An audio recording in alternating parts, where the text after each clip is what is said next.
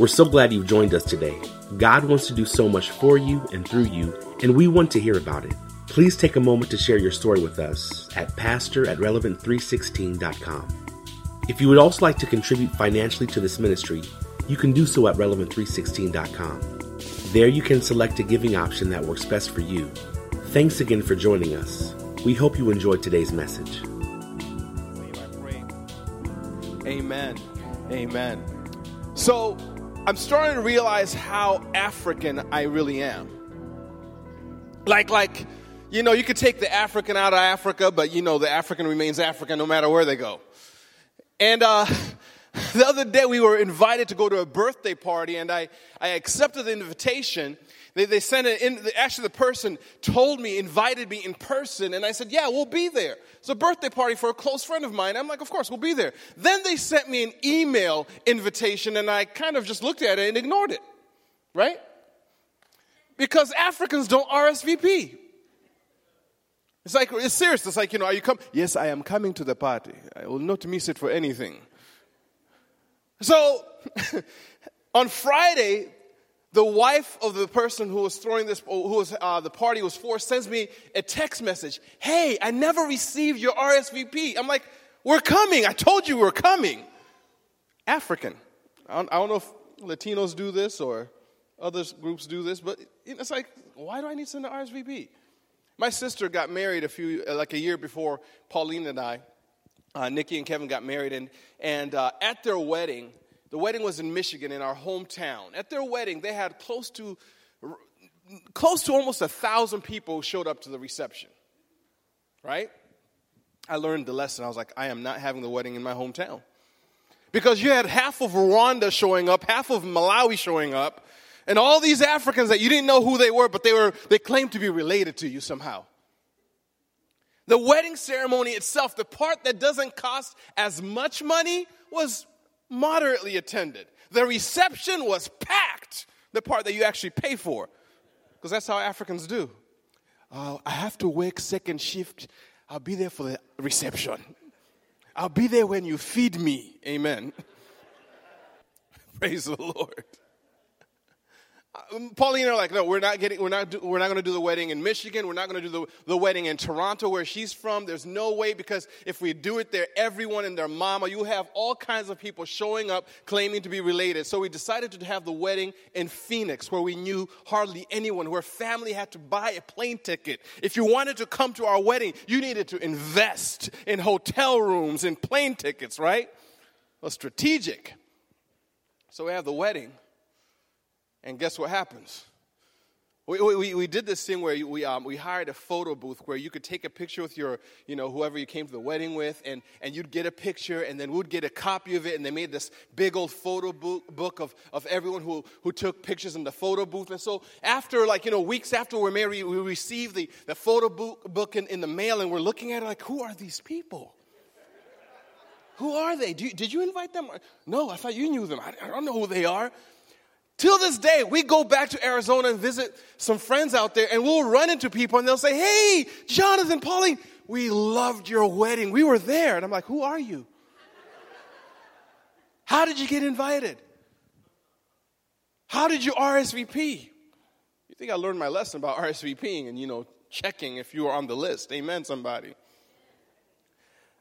What I'm trying to get at this morning is that the church exists as an invitation to the world.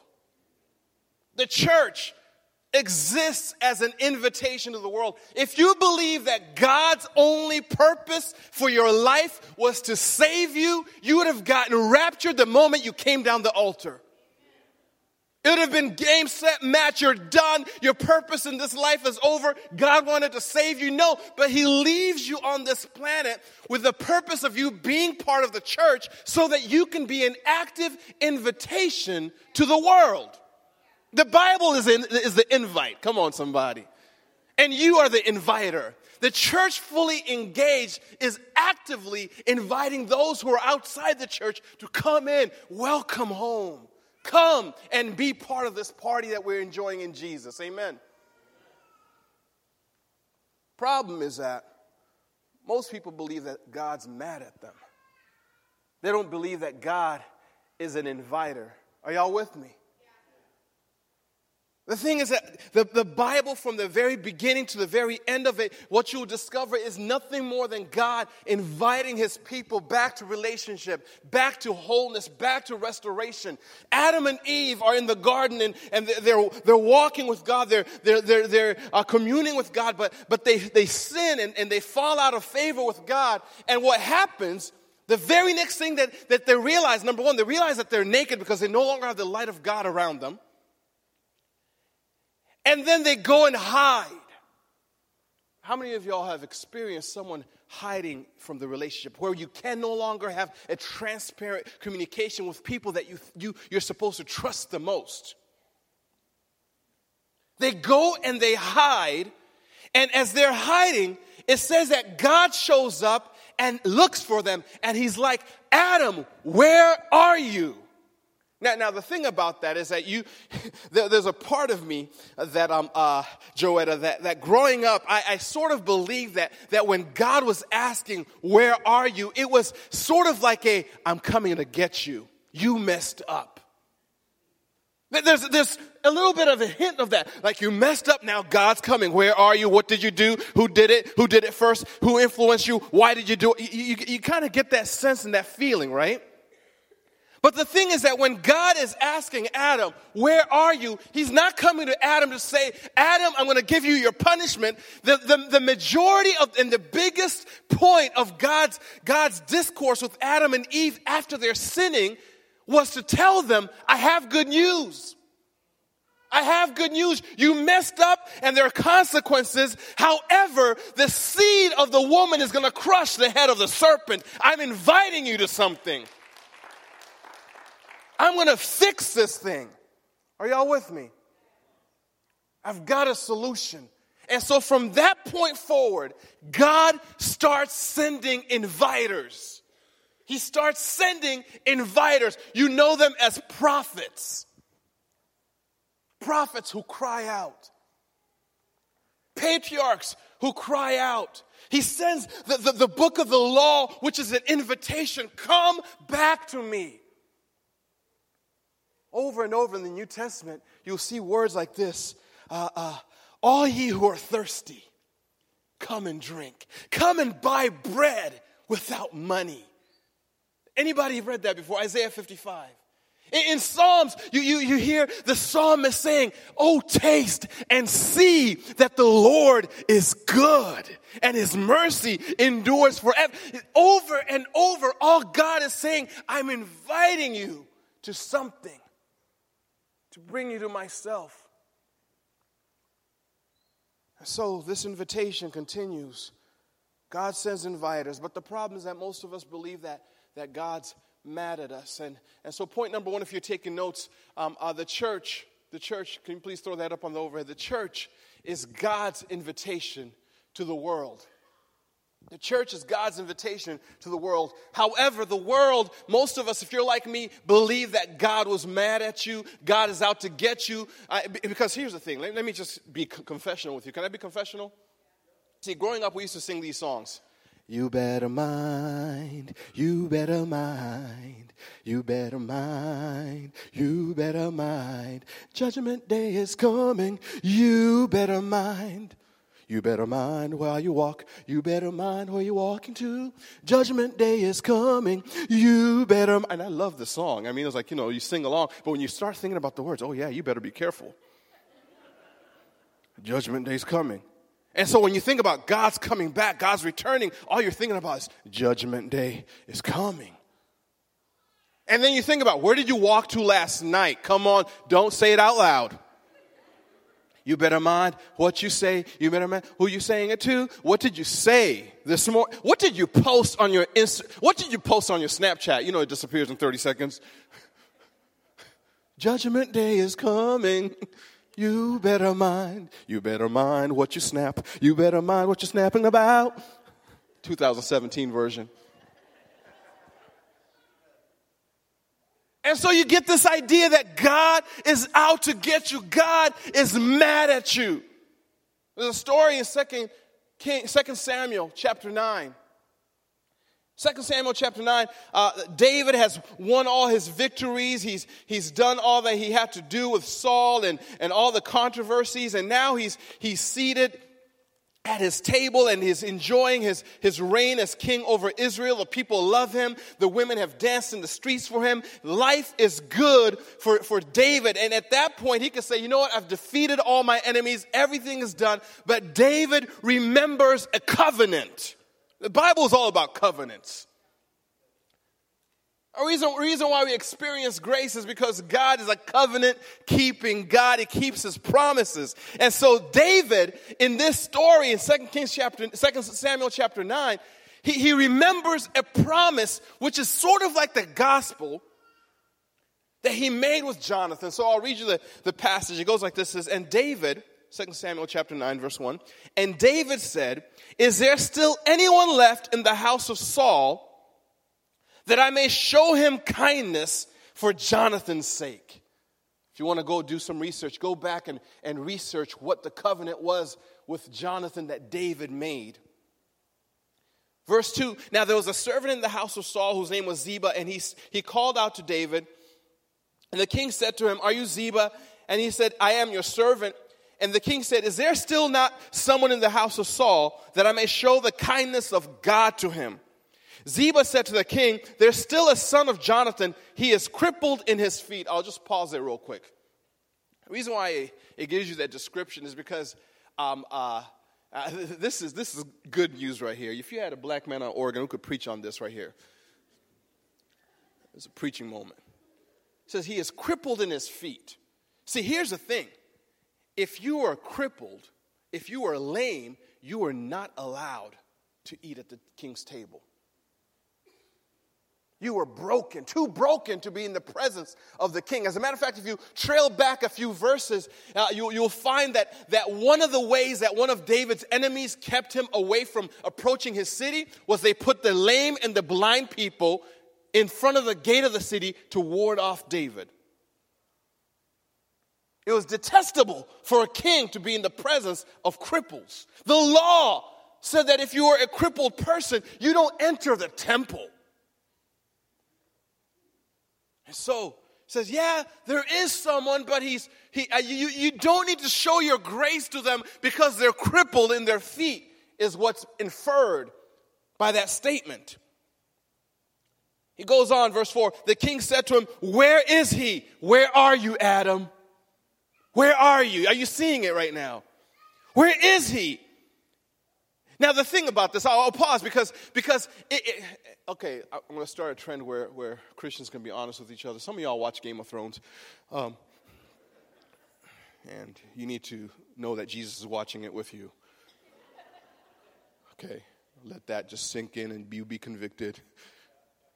But if you watch Game of Thrones or any, any shows that's kind of like period to a, a monarchy, whenever someone takes rulership, what you're supposed to do as the ruling authority is get rid of the lineage of your competitor, of your enemy. Right? Because what will happen is that that, that child will grow up, Daenerys. Why do I even know the names? I don't know. will grow up and want to reclaim their position as the king. So you're supposed to get rid of all the lineage. This young man knows that his, he is part of the line of Saul. His father, Jonathan, was supposed to be the next king, but someone else has come in and, and he's hiding and he finds out that the ruling king is looking for him. Where are you? He's out to kill me. Are you guys following this? Where is he? asked David. And Ziba said, He is in the house of Machir the son of Ammiel in Lodabar. Lodabar, the, the, the, meaning of the word Lodabar simply means no green pastures. He's in a desolate place. He's in a place of hiding. He is exiled. He is completely in, he's, he's hiding under this person's house. We, we know he, where he is, but it's not a place where you need to go. It's a place of obscurity. There are people in your life who are living in Lodabar thinking that God's angry with them. You used to live in Lodabar because you were low below the bar. Amen. Living low, down low. Keep it on the down low. Okay, amen. Let's go. Then the king, verse 5, sent and brought him from the house of Machir, the son of Ammiel, at Lodabar. And Mephibosheth, the son of Jonathan, son of Saul, came to David and fell on his face and paid homage. And, and David said, Mephibosheth. And he answered, Behold, I am your servant. Whenever you read passages like this, just for your Bible study, you, need to understand that there's a reason why the writer is, is, is making sure that you understand. He says, and, and Mephibosheth, the son of Jonathan, the son of Saul, came to David. That's not supposed to happen. They're supposed to be separated. Se- separate. You guys following? He says, Behold, I am your servant. And David said to him, Do not fear. The very first thing that, that, that God says to you if you're far away from him is he speaks peace to you. I have good news. Do not fear. Don't be afraid. I'm not, I'm not mad at you. I'm madly in love with you. Do not fear, for I'll show you kindness for the sake of your father Jonathan. God saying, I'm going to show you kindness because of my son Jesus. Are you guys following this? This is gospel stuff. I will restore to you all the land of Saul, your father, and you shall eat at my tables always. And he paid homage and said, What is your servant that you should show regard for such a dead dog such as I? Then the king called Ziba, Saul's servant, and said to him, All that belonged to Saul and to all his house I have given to your master's grandson. How many of you all know that when you enter into relationship with God, it's full restoration? Are y'all, are y'all seeing this? I don't have time to, like, you know, I could spend like three weeks on this passage right here. But full restoration takes place for this young man. I'll jump down to, to verse 11. It says, And Ziba said to the king, According to all that my lord the king has commanded his servant, so will the servant do. So Mephibosheth ate at David's table like one of the king's sons. The church is God's invitation. And what is the invitation? Point number two we're invited to the king's table. Though we were broken, though we were lost, though we were exiled, though we were low and below the bar, God calls us, speaks peace to us, restores us fully, makes us and in, gives us an inheritance. How many of y'all have ever read in the Bible where it, where it says that we are now co heirs with Christ? Are you guys seeing this? We receive the full rightship as king, sons and daughters of the king. That is what it means to be brought back to God. We're invited to the king's table. Now it's a lot of us can think, well, that's that's future. That's that's not right now. That's that's future. We, yes, yes, this is this is good stuff. But here's the thing about it: while we're invited to the king's table and we, we, we are co heirs with Christ, and that's where we are positionally, here on earth, the next thing that he invites us to is to fellowship. Point number three, we're invited to fellowship. In First John, if you jump to First John uh, chapter 1, you'll, you'll, you'll discover a, a, a verse that's often missed because a lot of us grow up in, in, in the church and we think that my Christianity is my personal thing, my religion is my personal thing, and I'm just going to do Jesus with me in, in the closet. Just I stay in my prayer closet. Hello, somebody. First John says these words. He says uh, in verse 3 he says, That which we have seen and heard, we proclaim also to you, so that you too may have fellowship with us. Christianity is together with us, that you may have fellowship with us.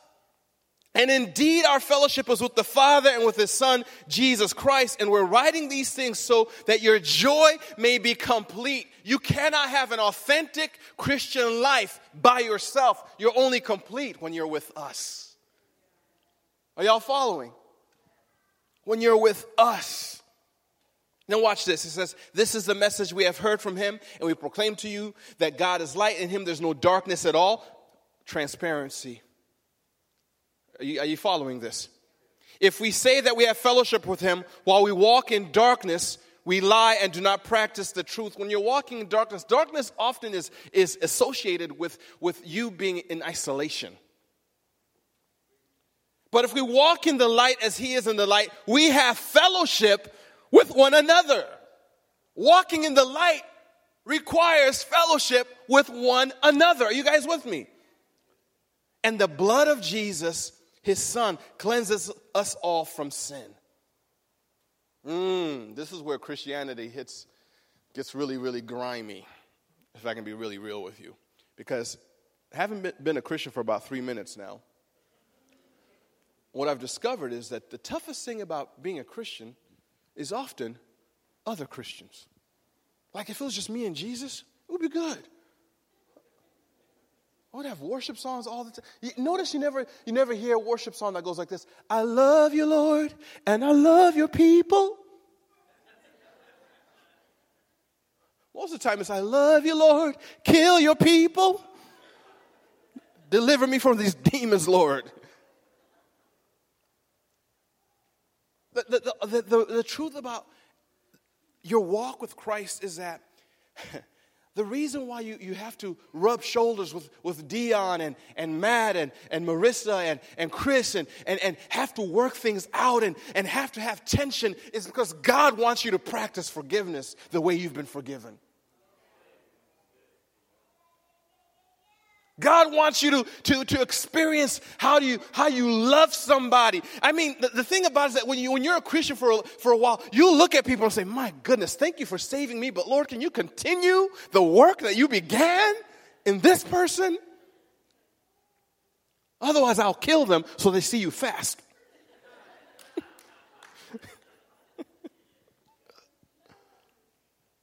that we may have fellowship with each other but if we walk in the light as He is the light, we have fellowship with one another, and the blood of Jesus Christ, His Son, cleanses us from all sin.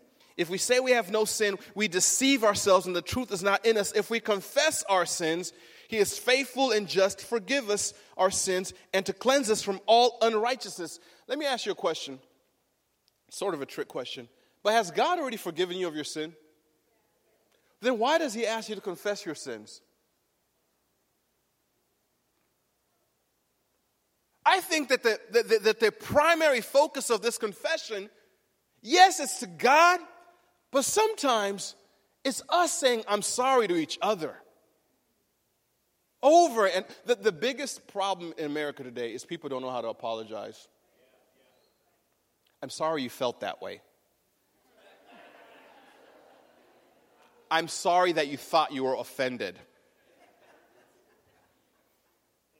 Those are good right there, right? Anybody ever use those words before? I was doing listen, I'm sorry that you that you're stupid. the unfiltered version.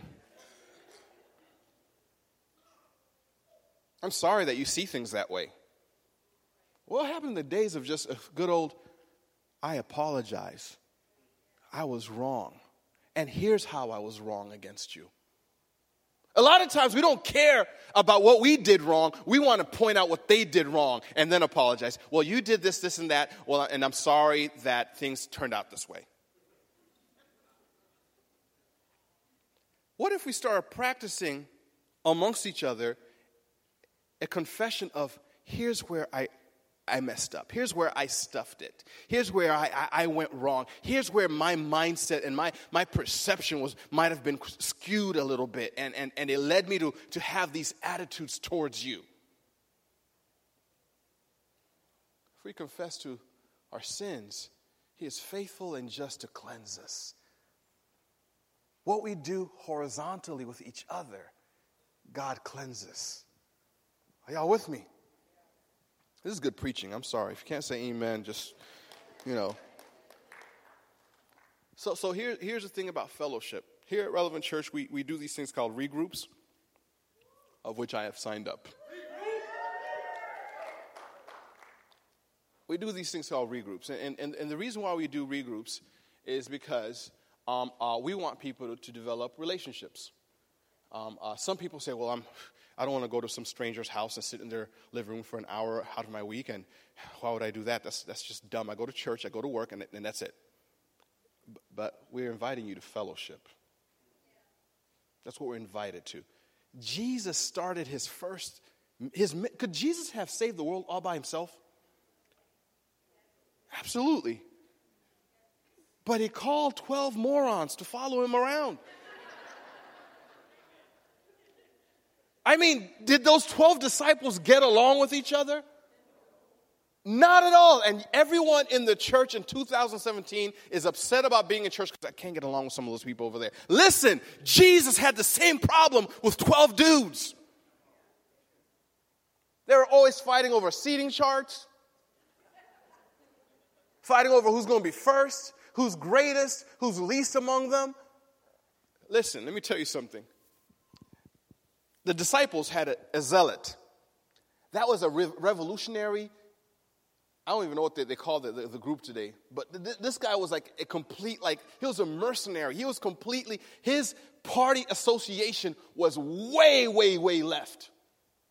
Then you had Matthew, a tax collector, who by profession had sold out the nation of Israel. Eating dinner, breakfast, and doing ministry work with a zealot who wanted to kill him.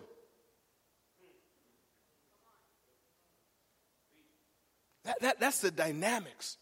And God calls us to come together so He can cleanse us. Are y'all following me?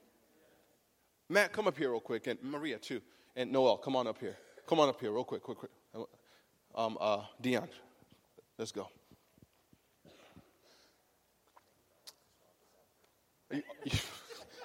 This guy.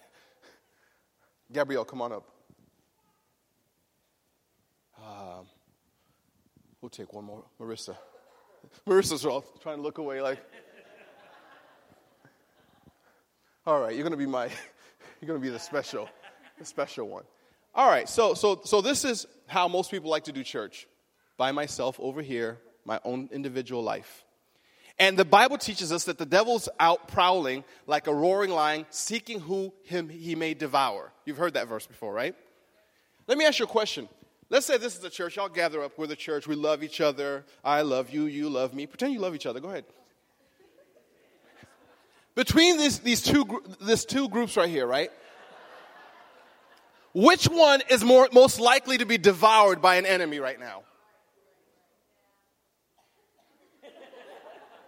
Right?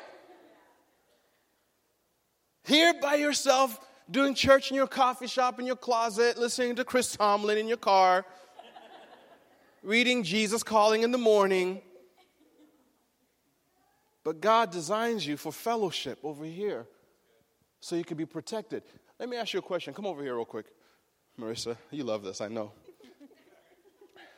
All right, I want these guys have not been this has not been rehearsed, so it could go completely wrong. All right, I want you guys to show me. You're the church. You're the loving community. You're the regroup around Marissa. Let's say Marissa has had a very difficult week. She's depressed. She's had a loss in her family. What would you do to Marissa physically? Right? I want you to show me physically what you how you'd be there for her.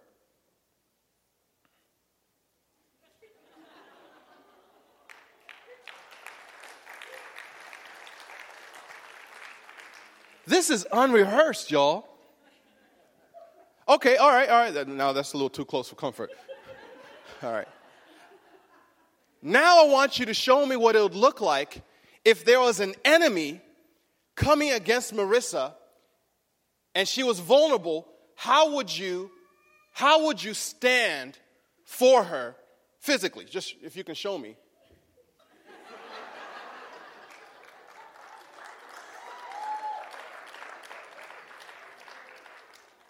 This is what fellowship does. This is why we do regroup. Are y'all with me? Okay, I'll, we'll, do, we'll do one more thing. Let's say, let's say Marissa is, is, is messing up and she's like, you know, things are just not, she's making some poor choices. How would you treat Marissa? Physically, show me, uh, show me a physical action of what, how you would treat Marissa if she was going off the wrong path.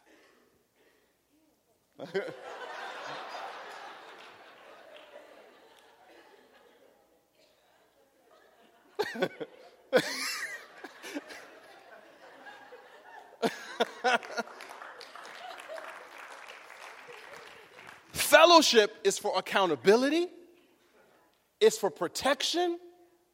Amen? And it's also for standing in solidarity with your brother and your sister. Because Christianity is us together. Yeah. This is what God called us to do.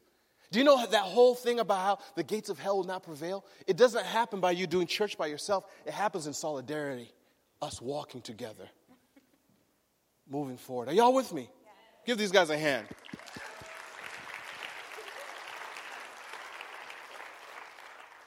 calls us to fellowship. So, as we get ready for regroup, let me tell you, this is why we, we value this so much. We value the fellowship. We, you're invited to fellowship. We invite you to come and gather on Sunday mornings, but this is fine and dandy. But, but, but in the New Testament, there are over 51 one to another's that take place in the New Testament. And I want to let you know something one to another does not take place with you just looking at me. It only happens when you stand together in solidarity, when you cover each other. Are y'all with me? Regroup is where it's at. You're invited to the table, you're invited to fellowship, and you're invited to work the harvest. In Luke chapter 10, verse 2, Jesus says these words. He says that the, that, that the harvest is plentiful, the harvest is plentiful, but the laborers are few. Therefore, pray earnestly to the Lord of the harvest to send out laborers into his harvest. You're invited to come and work with Jesus. You're invited to come and be a part of this. You get to do the Jesus stuff. Y'all with me? So, so here's the thing about it. The reason why most of us get, get, get stopped in, in, in serving God is because most of us don't know how. Anybody ever been in that position? Like, well, I don't know what I'm going to do. I didn't go to Bible college. I don't know all the verses. I don't know all the songs. I'm new at this thing. I grew up Catholic. This whole Christian thing, you know, lights and where's the altar? There's no altar. All these different things that go on in your head about how, why you cannot, I don't have the time, I don't have to do all these things. Let me tell you something. You'll never understand how God is and how His church works until you get involved with His church as a laborer in His harvest. So, yesterday, I'm, I'm, I'm working on my message, and I want to show you a picture of what it looks like. For those of you who feel as if you're not good enough, this, this is, this is what, what serving God looks like. I have a picture to show you of me and my son last, yesterday. You have that picture? We'll give him a second. There we are. That's my son, and I'm his shadow behind him. Melanin, amen. And uh, all afternoon, all I'm trying to do is, is get my notes together, get my message together, and the entire time, my son's coming into the office saying, Daddy, I, I want to help you. I want to help you preach. And I'm like, okay, why, why don't you go? And he was in trouble because the day before he had messed up, and, and I told him no iPad, no phone, nothing all day long. Right? So I couldn't like find the babysitter called YouTube Kids. And so I had to find, so I gave him a book. He went and sat down for a second. He's like, I don't want to do this. I want to help you. Let's write the message. I'm like, okay, come on. Sit on my lap. So we're sitting on my lap. And so my son has his little paper there. That's his sermon right there. As a matter of fact, it's my notes this morning. This, this, was, this was our message that we put together together. We worked on this together, and, and then he has additional notes here.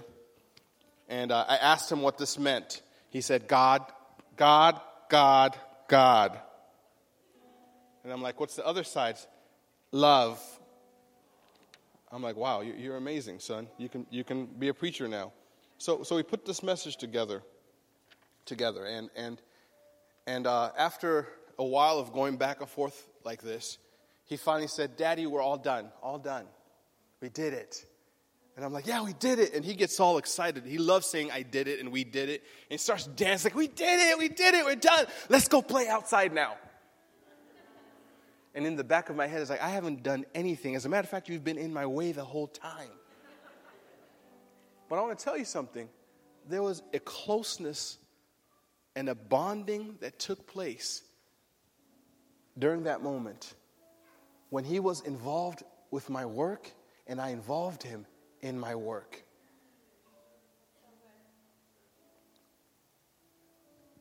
Serving God, most of the time, we're just getting in his way. But let me tell you something. I get to know his heart, and there's a closeness that takes place. Because here's the thing I don't save anyone. But when I'm part of something where I see someone get saved, I celebrate. God, we did it.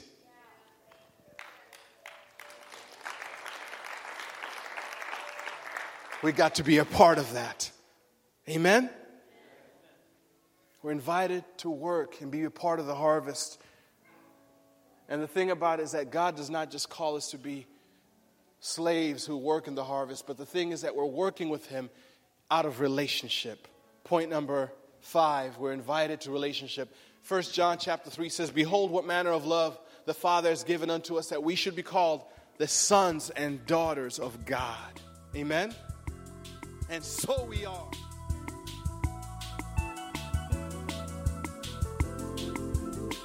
Thanks for listening to this week's message from Relevant Church. We hope you'll stay connected by following us online. You can find us on Facebook, Instagram, and Snapchat